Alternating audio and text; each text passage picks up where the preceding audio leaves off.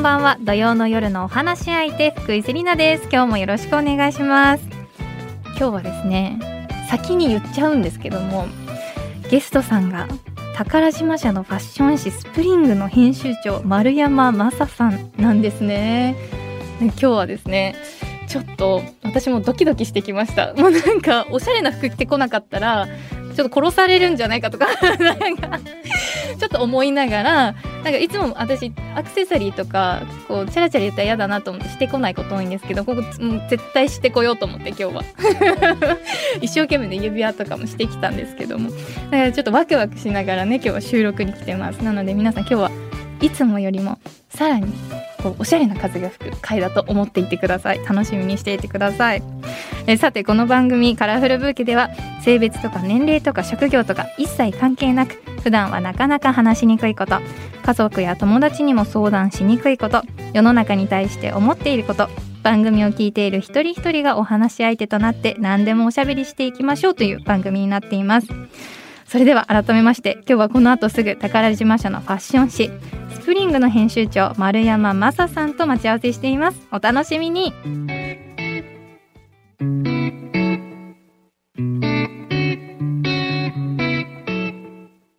ちょっとね小耳に挟んだんですけども丸山さんは占いが趣味で、はい。スピリチュアル系にもお詳しいということをお伺いしまして、実は私もあのゲッターズ飯田さんの占いに、今まで占いを信じてこなかったはい。女がドハマりしたんですね今年。おーあ何の何ですか？あ金のカメレオン。なるほど。はい。金亀ですね。金カメですね。この話通じるの嬉しい。めちゃくちゃ嬉しいです。でこう第一印象の私ざっくりこう丸山さんから見て、はい。どんな風に見えましたか？オーラの色とか見えオーラとか全然見える感じじゃないんですけど。当ですか？なんか、うん、強いて言えば、うん、ラベンダー色みたいな感じですね。柔らかいけど凛としてるみたいな。嬉しい。ありがとうございます。私夜な夜なタロットとかをやって、はい。勝手にあの友達の悩みとか占ったりしてるのでそうなんですか？時間があったらぜひお願いします。ちなみにあのゲッターズ飯田さんの占いはあ何の何？えっとね金のイルカですはい。もうスイスイ泳いで仲間と泳ぐタイプです。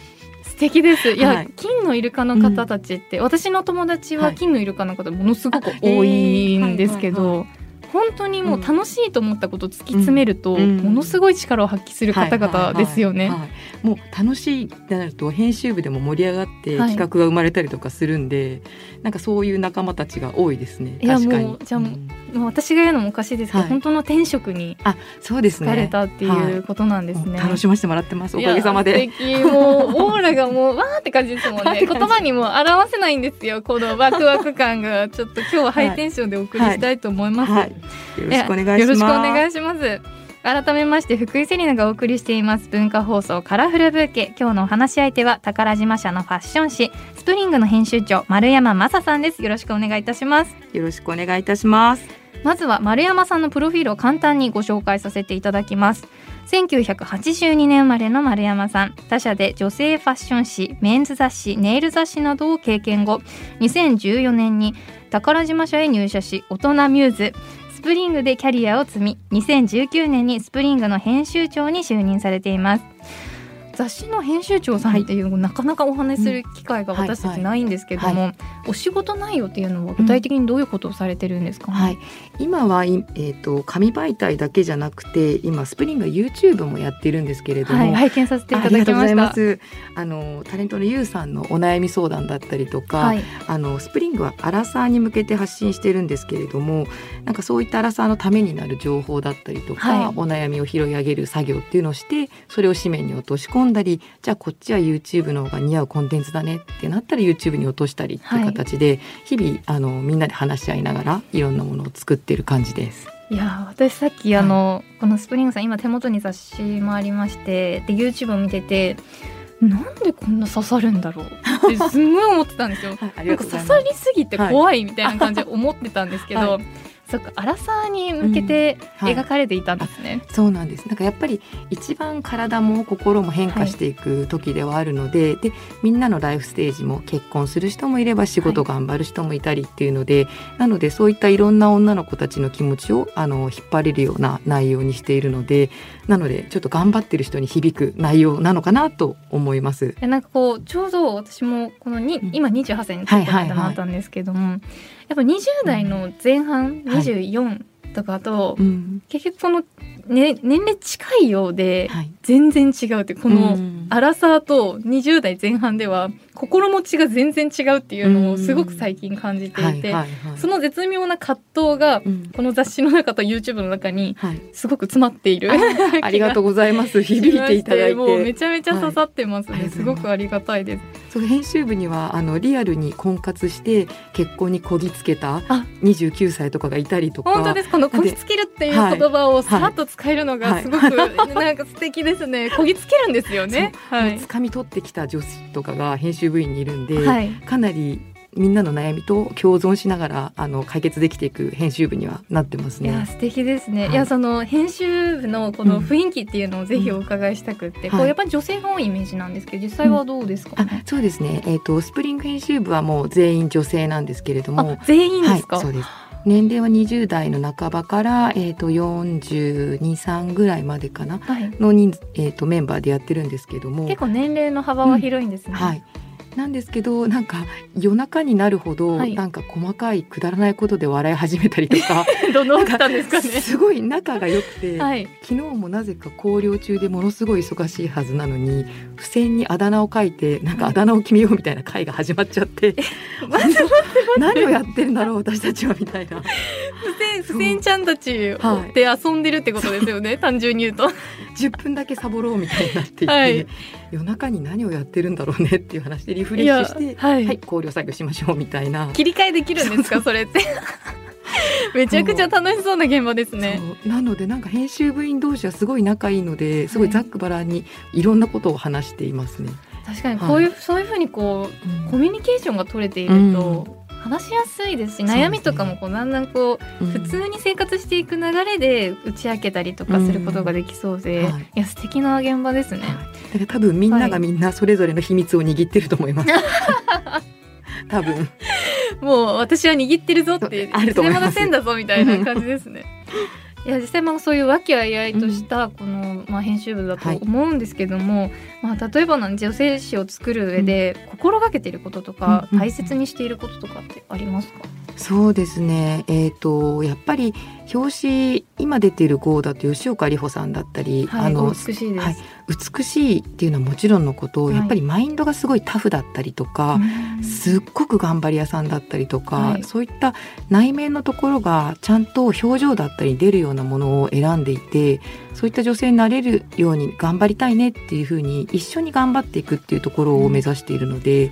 なんていうんですかね情報を与える側ではなくて一緒に何かを成し遂げていこうっていうような読者を巻き込む形の企画だったりを作ってますね。いやーなんか今すごくドキドキしてしまって いや今ここはい。に吉岡里帆さんの,、あの表紙の「スプリング今月」はあるんですけども、まさになんかこう強さが伝わるというか、めちゃくちゃお美しいしもうキャルンっていう、うん、キルンって感じですよね。ルンキュルン、はいチュルンっていうお顔なんですよ。完全にお肌もお顔も。うん。でもなんかこう目からなんか筋が通ってる心の本当に、ハートがうん。伝わってくるっていうのは今こうちょっと鳥肌立っちゃいましたけど、本当に今、はい。あの丸山さんがおっしゃってくださったようなことがすごく伝わってきますね。あ良かったです。はい。ありがとうございます。丸山さんもたくさんのこういろんなご経験をされてきたと思うんですけども、その女性としてこうキャリアを積んでいくことの難しさとか、そういうのにこう壁に直面したみたいな時はいはいははいありましたか、そうですね。えっ、と私の場合は宝島社に入って数年でえっ、と妊娠して、はいえっ、と産休に入るっていう形になったんですけれども、その後に復職してるんですけれども、はい宝島社はやっぱり女性がすごい多い会社なので、復職してもまた仕事がスムーズに進められたりとか、はい、割とそういう環境を作ってもらえて先輩たちに作ってもらえてたっていうのがありがたいこといや素で。敵ですね。で仕事面とか会社面だとすごいありがたいのと、はい、あと私は、えーと、パートナーがいないで子供を産んでいるので、ええなので実家に頼りっぱなし。ああそうだったんですね。なので本当に都内とかではい。ご実家が近くなくて、もう夫婦でワンオペで頑張ってますとかっていう方を見ると、はい。すごい尊敬しちゃって。いや本当に。いやすごいなみたいな。そうですよね、はい。い、や実は私新潟県出身で、はいはいはいやっぱ田舎の方なので、うん。すごく総出で子育てをするんですよはいね。で私のお家からうん。もう本当徒歩5分のところおばあちゃんの家、うん。徒歩10分のところにはひいおばあちゃんの家があって、えーすごい、うんこまあいいたらい回しにあってですごく、うん。こういろんな人に助けてもらって、うんこう育てられたんですよね。うん。でも東京に来たら、なんか一人だけで育ててる方もいらっしゃいますし。まあ、旦那さんがこう助けてくれないとかもあるじゃないいですか。で、まあ、ご両親は結構遠くてはい。みたいな、何事ってそうですよね。はい、本当にだから本当に働きながらあのやられてる方もいっぱいいるのでそうですよね。やっぱりすごいなと思います、うん。尊敬しかないですよねいや本当に。うそうですね、はい。い、やでもそういう面ではうん。やっぱり会社的にはうん。かなり戻りやすくて、あそうですね。戻った後もそんなにこう、そうですね。なかったっていう形だったんですかね。そうですねなのであのもう仕事を持ち帰ることっていうのももちろんあのなくはないんですけれどもいろいろサポートしてくれたりはするので本当にすごい働きやすい現場だなっていうふうには思ってます。いやー素敵だ雰囲気とかそういうので、こうなんて支え合える雰囲気っていうのが大事だったりもするんですかね。うんそうですね、うんなので本当に今それこそ産休育休から戻ってきた人に対してどういうケアが必要なのかっていうのは経験したことで見えてきたところもあるので、うん。なるべく長く働いてもらうためにどうしたらいいかっていうのは常に考えながらやっている状況ですね。いやぜひそのお話後で聞かせていただきたいです、さて宝島社ではもっと話そうハローフェムテックというプロジェクトを昨年末から本格始動されているようですがプロジェクトの具体的な内容やあの立ち上げの経緯について教えていただけますか？はい。宝島社の中では、えー、と雑誌がとてもいっぱいあるんですけれども、はい。その中でも女性誌が特に多くて、はい。その女性誌の局長4人で、えー、とこういった話をしている時にやらなきゃっていう風な感じではなくて自発的に話してたら面白そうだよねってなってそしたらみんなでやろうやろうみたいな感じでみんなでやったら面白いんじゃないかっていうことで形になったそうなので。みんなでやったら面白いっていうのはやっぱりはい話して出てきたことなので、これはすごい楽しそうなプロジェクトだなっていう風な始まりだったと聞いてまあす。そうなんですね、はい。こう時代の流れに沿ってこういうことをやっていかなきゃっていうよりは、もうハッピーに、こう楽しいことをしようっていう形で生まれたんですね。はい。うんうん、いや実際そういうちょっと話しにくいことだとか、まあなんか取り上げていいのかどうかもわからないようなこの LINE のところとかって、まあその最初に話していくときに結構こう壁があると思うんですけど、うん立ち上げ当初の社内の反応とか読者の皆さんの反響ってどんな感じでしたかね？はい、えっ、とスプリングだと、はい。実はこのプロジェクトの前から生理だったりとかアラサーっていうのはやっぱり仕事しながら生理重いのを抱えたりとかっていうのがあるので、ちょくちょくは取り上げてたんですね。なのでこれを取り上げたことでスプリングの読者がびっくりしたりっていうことはまずなかったんです。うはい。ただ、えっと、うちの会社自体が10代から60代までの男性も女性もすごい幅広いあの世代にアプローチできる雑誌があるので、はいさまざまな雑誌で取り上げることによって男性が「え生理ってそんなに長かったんだ」とか、んそういう相互理解になっていったっていうのがあったのでそれはすごいこのプロジェクトの意義を感じています。じゃあその女性たちだけではなくて、男性の中でもこうんううん変化が生まれてきたっていう感じなんですかね。そうですねやっぱりそれこそ若いスマートだったりとか、はいその男性が彼女に生理って聞いていいのとか、うんそこからみたいなところもちゃんとあのヒアリングして聞いていくと、はい。なんか意外と女性が思ってるほど本当に知らなかったんだなっていうこともあってなのでそういった意味では話すきっかけができたっていうのはすごはいいいいことだなと思ってます。いや勉強になります、はい。確かにその私たちも分かってほしい分かってほしいって思ってますけど、そもそももう何もゼロ、うん。ゼロなんだよ知識が。っていう感じなんですよね、はいきっと男性からしたら、うん。どこから言っていいか分かんないし、うん。まず知ろうとしてることが気持ち悪いって思われたら嫌だとかそういうう気持ちもきっとあるんですよね。こっちから話そうって言わないとやっぱりそういった会話にならないし、うんはい。まあ、女性側としても話そうっていうプロジェクトですけどなんか話したくないわっていう人のあ意見も尊重しなきゃいけないし、えなんでその辺はちょっとバランスを取りながらみんなの意見を聞きながら進められたらいいなとは思ってます。えいやすごく素敵ですね。こういうのをやっていただけると、まあ、私たちのこのね、うん、目指してるところもそうですけど話しやすくなるっていうのは本当に心が軽くなることですよね。うん。はい、いや丸山さんは実はそのそのプロジェクトの中で整理 PMS ナビゲーターという役割を担っているっていうふうにお伺いしたんですけども、はい、これはどんな経緯でナビゲーターになられたんですかね？はい。それもちょっと先ほど申し上げた通りスプリングがアラサーの雑誌っていうこともあって、はい、その生理についてどんだけ楽に暮らせるか みたいなことを 楽して生理を乗り越えたいとか、はい、そういった気持ちもあるのでちょくちょく取り上げてたことであのあじゃあスプリング生理詳しいからあのやってみないみたいな形で、うん、あの先輩の局長に声かけてもらって、はい、今回ナビゲーターという形になりました。そうだったんですね。ちなみにそのナビゲーターっていうと他にもあるのかなと思ったんですけど、はいうん、他のジャンルもあるんですかね、はい。えーと、それこそあの世代だったり性別もいろいろな雑誌がある宝島社なので例えば、えーと、妊娠出産とかお母さんになっている方だったら性教育の話だったりとか、はいえっと、60代の雑誌までありますので、うん、更年期だったり婦人科閉経とか、はい、そういった話もありますし男性だったら女性に対する理解だったりとか、えー、そういった話まであのもうとにかくたくさんのジャンルがあるので幅広いですね。はいいや素敵だ。その、はい、閉経とかって実際その自分たちも女性側も迎えるのに全然知らなかったというか、はい、結構他人事だったっていうところもあるので、い、やそういうのをこういう雑誌で取り上げていただけると勉強になります、ね、実はお恥ずかしながら自分は40歳なんですけど閉経っていつなんだろうとかどういうことが起こるんだろうっていうのが、はい、やっぱりまだ経験してないから理解できてなかったんですね。えーえー、なので紙面でそうやって取材していくうちにあこういうことが一生のうちで起こっていくんだっていうのが分かってきて、今回自分も勉強になる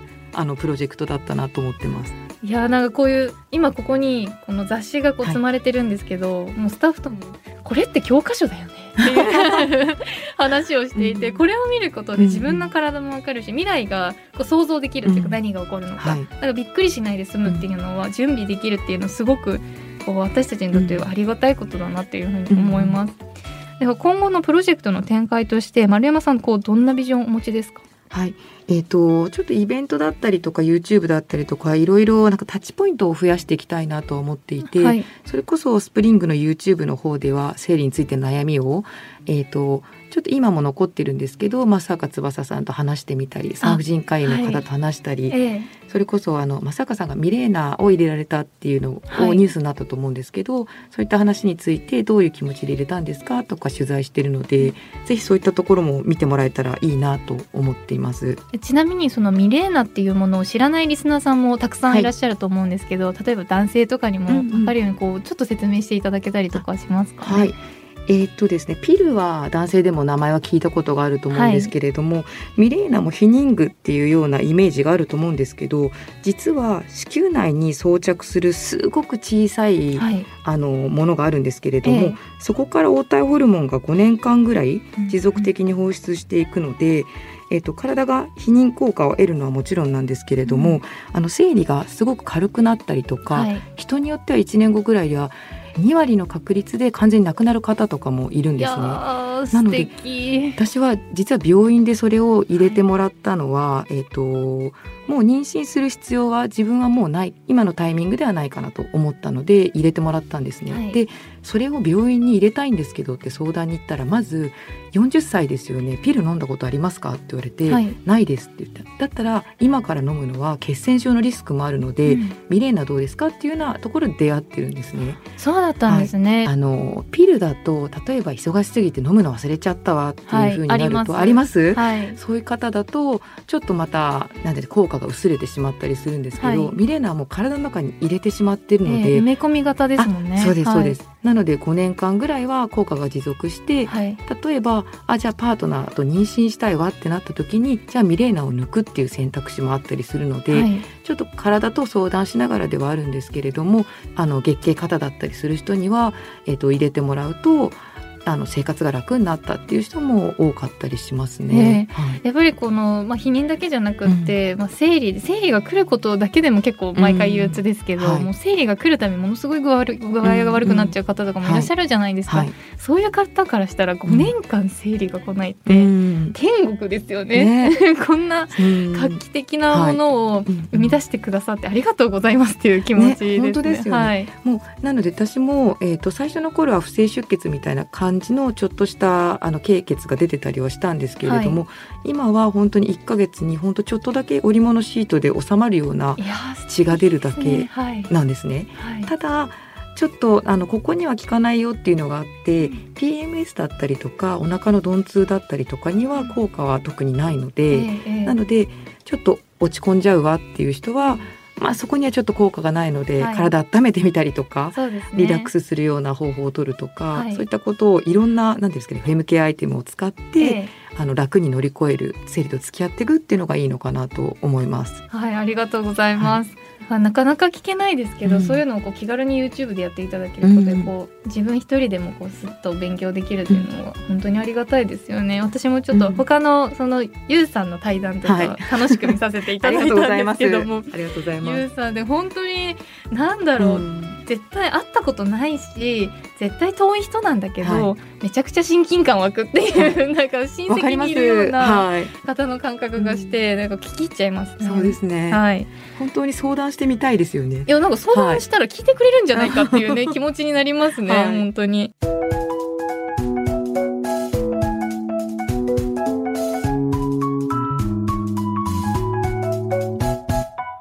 福井セリナがお送りしています文化放送カラフルブーケ引き続き宝島社スプリングの編集長丸山雅さんとお話ししていきますよろしくお願いいたしますよろしくお願いします。さてここで宝島社のフェムテックナビゲーターでもある丸山さんとぜひ意見交換をさせていただきたいということでもう一人ですねお話し合いに加わっていただきます。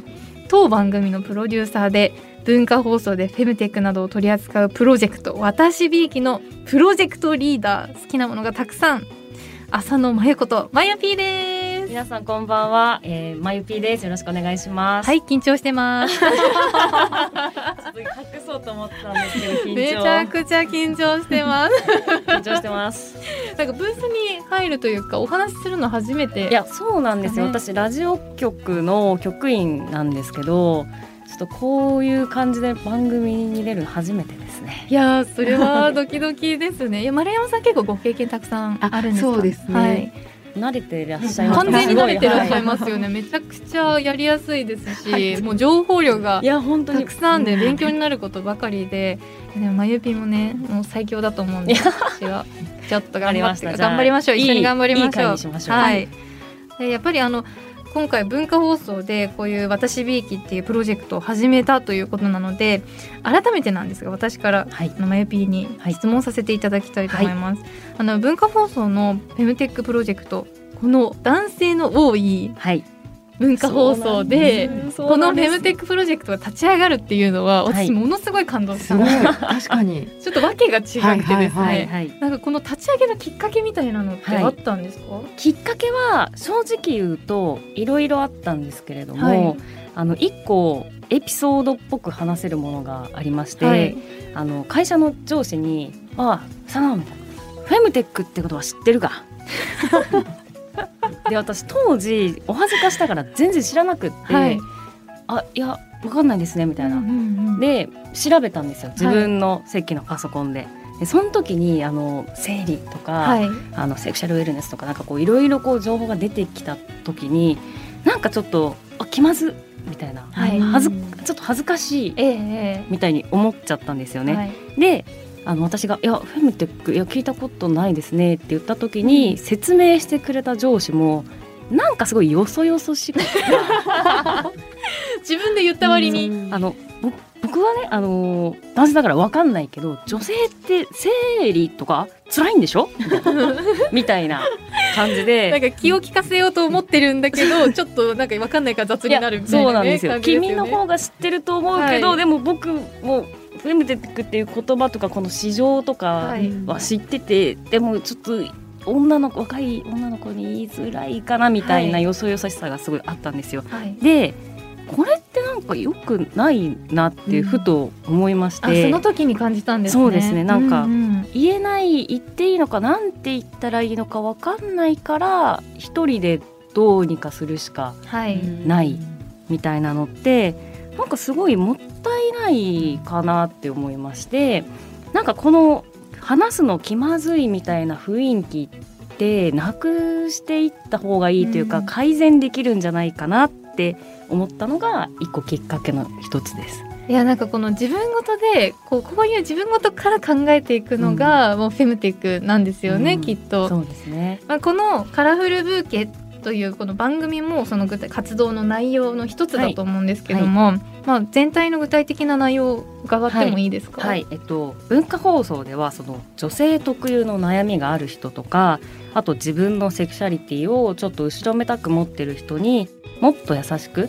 もっと寄り添いたいなっていう思いからこの「私びいき」っていうプロジェクトを発足させました、はいでそのプロジェクトの一環がこの番組になってます、うんうんだからこの悩める方たちとかその先輩たちを呼んでこうお話を聞かせてもらって、はい。はいこのリスナーさんたちにこう寄り添っていきたいっていう気持ちです。そうです。うんうん、いやでも改めてこの3人でフェムテックについて話しやすい環境を作るためにはこうどうしていけばいいのかっていうのうん。をざっくばらんに話して話し合っていきたいと思います。まあ、企画会議ですね。うん。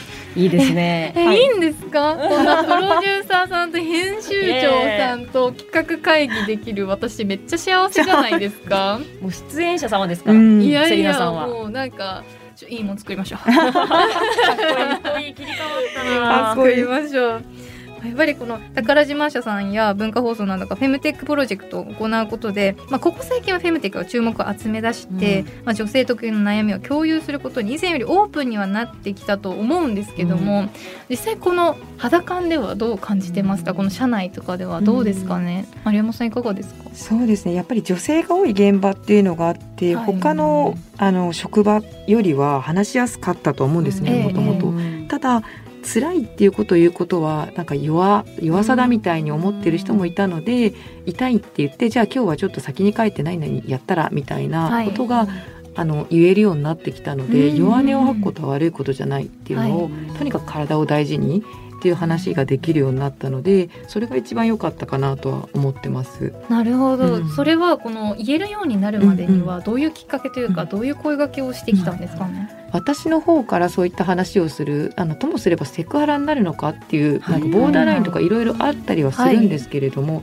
これで辛いっていうことを見せることであ実は私今日辛かったんですだったりとか、ああの子顔色が悪いなとか、そういうことを見ていくことで自分が言ったらあっちも言いやすくなるっていうのがあったので、辛いって言うんじゃなくて、はい。辛いって言ったら自分もちょっと辛いんですって言ってくれたりとか、うん。なのでさらけ出すっていうのを自分からやっていくことで、相手も開いてくれるっていうのがあったかもしれないですね。いやー勉強になりますね、うん。自己開示から始めるって、うん。なかなか発想にないというか、取り入れやすいですね、うん。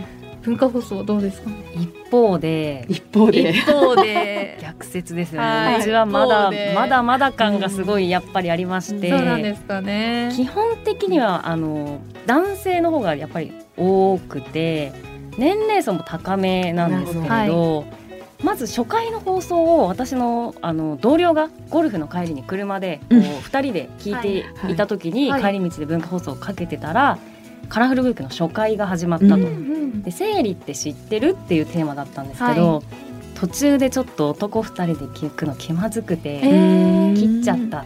ごめんっていうのがあったんですよ。ごめんそだそうだよな、はい。とも思いつつ、うんうん。他にもあのセルフプレジャーの話とかをしたんですよ。その時はその時で年上の男性の先輩が聞いてたらしく、ええ。いやね女の子もこういう話すんだ、うん。興奮しちゃったよ。まあ確かに。確かに確かに。はいはい。確かにとは思ったんですけど、はい、まだ私たちの気持ちもうちょっと届けられたかなみたいな。確かに。うん。うわー難しい。エロの話をしてるわけではないじゃないですか。うんエロではないんですよね、なのでちょっはいとまだまだいける余地がたくさんあるかな伸びしろ大ですね。伸びしろしかないですね。ないですね。それってどういう風に変えていけばいいんですかいやね実は私もそこをすごい悩んでいて、はい。やっぱり有名な方がそういったプレジャーアイテムを使ってるって言ったらああ使っていいものなんだってはい。すごいシンプルにえ訴求しやすいと思うんですけれども、えはい。雑誌だったりラジオだったりがどういう活動をしていったらいいのかなっていうのはやっぱり体験談に基づく何かじゃないと響きづらいのかなと思うんですようね。でやっぱり本当に育ってきた環境とか世代が違ったら溝を埋めるのってなかなか難しいので、え。その母数を増やすじゃないですけど、うんはいはい。あみんな使ってるんだ、はい。ふーんあなんか若い子たちの間流行ってるの？みたいなぐらいまで持っていかないとなかなか難しいのかなとは思っていてでもそんな気にする必要はないと思うんですよ。ええええ。そういう意見があるっていうだけで、はい。使いたかったら使う興味があったら調べてみるっていうので全然別に恥ずかしいことではないと思うので、はい。なのでまず、まあ、そんな意見は気にしなくても気にしない。そうですね。強いですね、はい。うん素敵です。確かに。だからまあ私たちがこういう風な企画を取り上げることで、こうたくさんの人に知ってもらって、うん。はいもうノーマルにしていく。っそうですね。ていうのが、まあ、もしかしたら一番の近道。そうですね。うん。そうあとなんか例えば痛いことを治すとか、痛いことを収めるとかだとはい。なんかなんていうんですかね。そこに対しては皆さんがあ使っていいものだなってなるんですけど、うん。はい。自分が楽しむとかっていうことに関して、はい。日本人って結構ネガティブに捉えがちというか、はい。うんなんなんていうんですかねちょっとバッシングされがちだったりするので、はい楽しんで何が悪いのっていう精神を持てるようにみんながなる環境ができたらいいんじゃないかなとは思いますね。なんかこの前、うん。夜のニュース番組の対談でやってたのを見たんですけど、はい。イギリスとかフランスとうん。かそっちの国では、はい。もう中学とかの授業で、これは楽しいことなんだよ、うん汚いものではないよというか、うん。そういうふうに授業で教わって映像も見るみたいな。でそういう教わり方をしてないじゃないですか、うん。全くな楽しいいです、ね、楽しいことだよ。楽しんでいいものなんだよ、うん。はい。そこからなんかやっぱこう、うん。違いがというか良くなってったらいいかなみたいな、確かに。いやー、うん。本当にそうです思いねましたね。なんかこのうん。今雑誌を作られていて、こう教育について思うこととかってありますか？あの性教育とか、そうですね、自分が、えっと6歳の息子がいて小学校1年生なんですけども、やっぱりその時から性犯罪の話だったりとか、はい。自分のデリケートゾーンってどこなのとかっていう話を、あのしていくことでまあ男性だけどそうこの前それこそ言われたのが、はい。お母さんってなんで血が出るの?」って言われて「痛くないの?」って言われて、はい。やっぱりお風呂に一緒に入ったタイミングでそういうことを言われたりとかして、生理っていうのがあってねみたいな、オープンに話していくことで、はい。なんかいろいろ興味を持つええきっかけになるのかなと思うんですけれども、はい。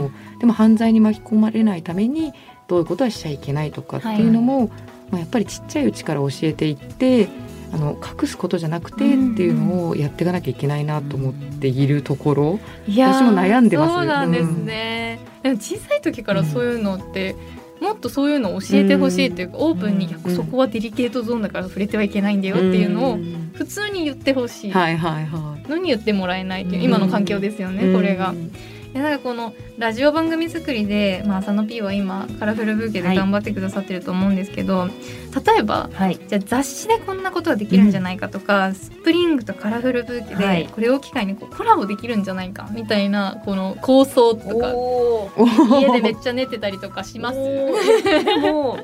そんなすごい構想とかまで具体的なところではないんですけれど、すごい雑誌とこのラジオっていうか音声媒体って近いと思ってて、はい。雑誌ってこう一人で買って一人で読むじゃないですか、私だったら例えば、好きなタレントさんが出てるとか、この付録欲しいとかって思ってきっかけで買って、他のページも見てたらそういえば人に全然うん。言えたこと聞いたこととかなかったけど、はい。なんかすごいフェムテックの話とか、なんかジェンダーの話とか載ってて、はい。でそこでじっくり意外と読み込んじゃうみたいな。うんうんでラジオも一人でうん。楽しむものというか、結構割とじっくりした時間で聞くものうん。じゃないですか、うんそれってすごいなんか近しいんじゃないかなとは思っているので、このなんかお互いのこう長所うん。はい。がすごいなんかどっかで絡み合うんじゃないかうん。な、ええ。みたいな気持ちはすごいあります。い。やそうだと嬉しいですよね。うんなんか丸山さんにも意見をお伺いしてもいいですか？うんは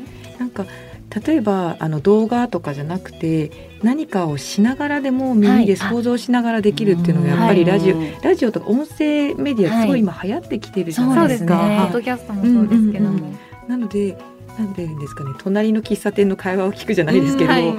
なんかそういった同世代だったりがざっくばらんに顔が見えずに話してるっていうのは、い。いなと思うので、うん。スプリングだったらその「あらさ」っていう言葉があるとしてもっとそこの悩みとかもいろいろ多様性で話せるっていうラジオっていうコミュニティと一緒にできたら楽しいんじゃないかなとは思います。いやめちゃくちゃそうですね、なんていうのこの例えば出てるモデルさんだとか、その編集部の方たちもそうなんですけど、なんて言うんだろう普段話せないようなことを、うん。やっぱりこのラジオになるとこう急に話してくださったりとか、はい。やっぱりこの例えば芸人さんとかでも表でこう見,、うん。見られるのでアクションしながらやってるのと、うんラジオってすごいテイスト違うじゃないですか。すね。実は知らない部分が出てきたりとか、うんなんかこっちがいつもツッコミのはずにちょっとこっちがボケっぽくなってるとか、はいそういうのよありますくあるじゃないですか、はいはいそういうなんか裏側秘話みたいな部分をなんかコラボでできたらすごく確かに楽しいんじゃないかなっていうふうに思いますね。はいはい、バックグラウンドみたいな、はい。うん。いいですね。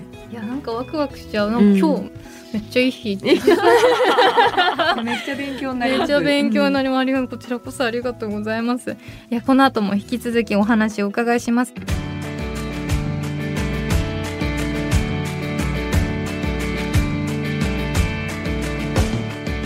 福井セリナがお送りしています。文化放送カラフルブーケ。引き続き宝島社のファッション誌スプリングの編集長丸山雅さんとお話ししていきます。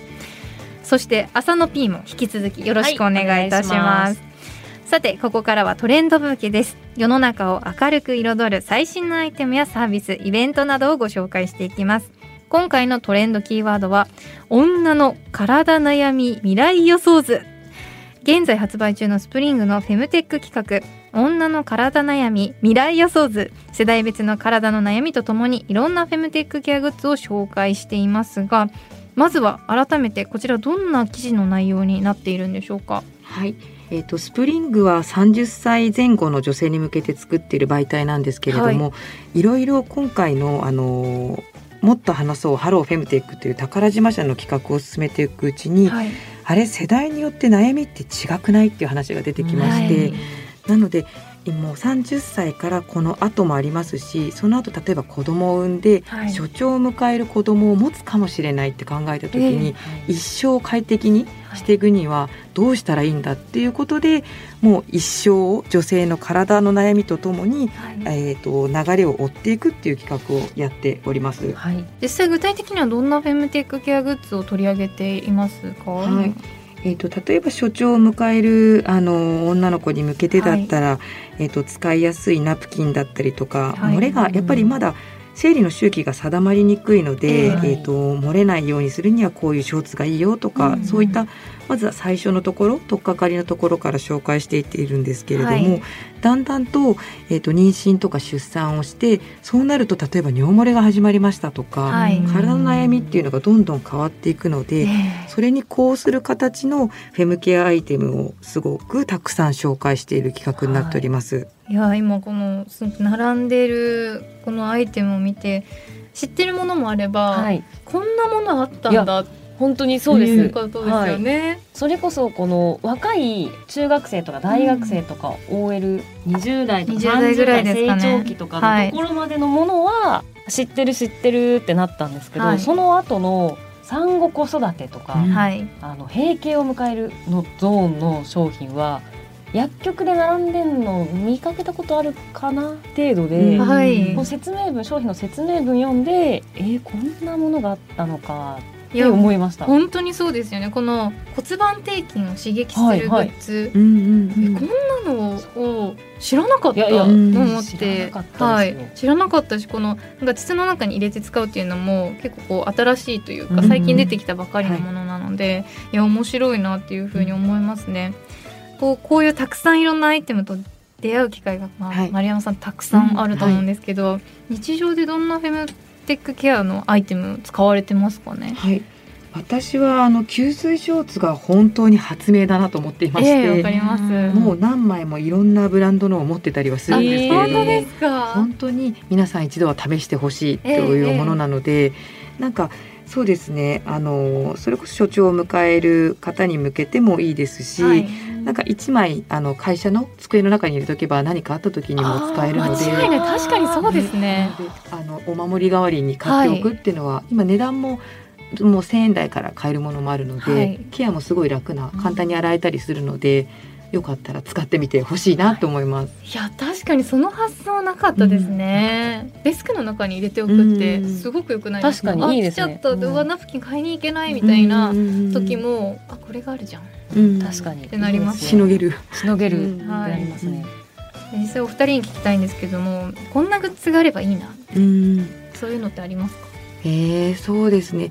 すっごく正確に生理が予測できるはい、はいもの。アプリとかで例えばあなたはこのぐらいの周期だから来週来そうですよとかっていうのはあると思うんですね。であ今こういう時期だから気持ちが塞ぎ込むなとかってなると思うんですけど、もう明日来ますピピピピピみたいな体内時計みたいのがあったらすごい便利だな不安な気持ちにならなくて済むなと思うのいでやめっちゃありがたいですね誰か作ってほしい。誰か今聞いてる方で。誰か偉い人。いませんか？ありますかその P はえー、なんなんですかね、なんか私そんなにすごい重いタイプではなくて、うん。ええ自分ケロッとしてるタイプなんですよ、うんうんうん。でも辛い子見てると本当に辛そうだから、はい。なんか助けてあげたい、うん。助けてあげられる。助けてあげられる。グッズみたいなのもあったらいいですものがあねったらいいですね、うん。確かにこう差し伸べる方もやりたいですよそうですね。ねいやなんか私はなんかこの産婦人科はいはい。が超たくさんあるじゃないですうん。か。あります。実際そのどこで評価していいのかっていうのってめっちゃ難しいと思うんですよ。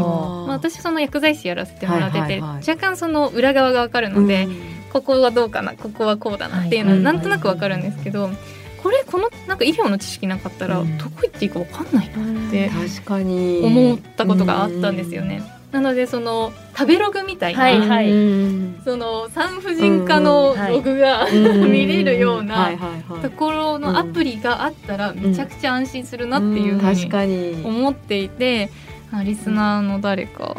偉い人作ってください。リスナーさん偉い人ぜひお願いしますっていうね。食べログ的なああいうやつ。ねああいうやつお願いしますっていう感じですね。うん。あったら絶対インストールしますね。そうですね。いやそうですよね。それこそなんか絶対先生によってこう得意不得意ってある、絶対ありますね。不得意は分かんないです。得意、はい。この先生はこういう話すごい親身に聞いてくれました、はい。みたいなそういうポジティブな口コミがいっぱいあるものあったらいいですね。いいですよね。うん。でなんかあんまりたくさん話したくないっていう人もいるじゃない。ですか、うん絶対に。あんまりおしゃべりしないでさっと帰りたいみたいな、うんなんかそんなに話さないで親身になってくれるみたいなうん。そういうなんかバロメーターとかもはいあったらすごく嬉しいなというふうに確かに思いますね。はいやーちょっと面白いですね、はい。こういう企画会議するの。はい。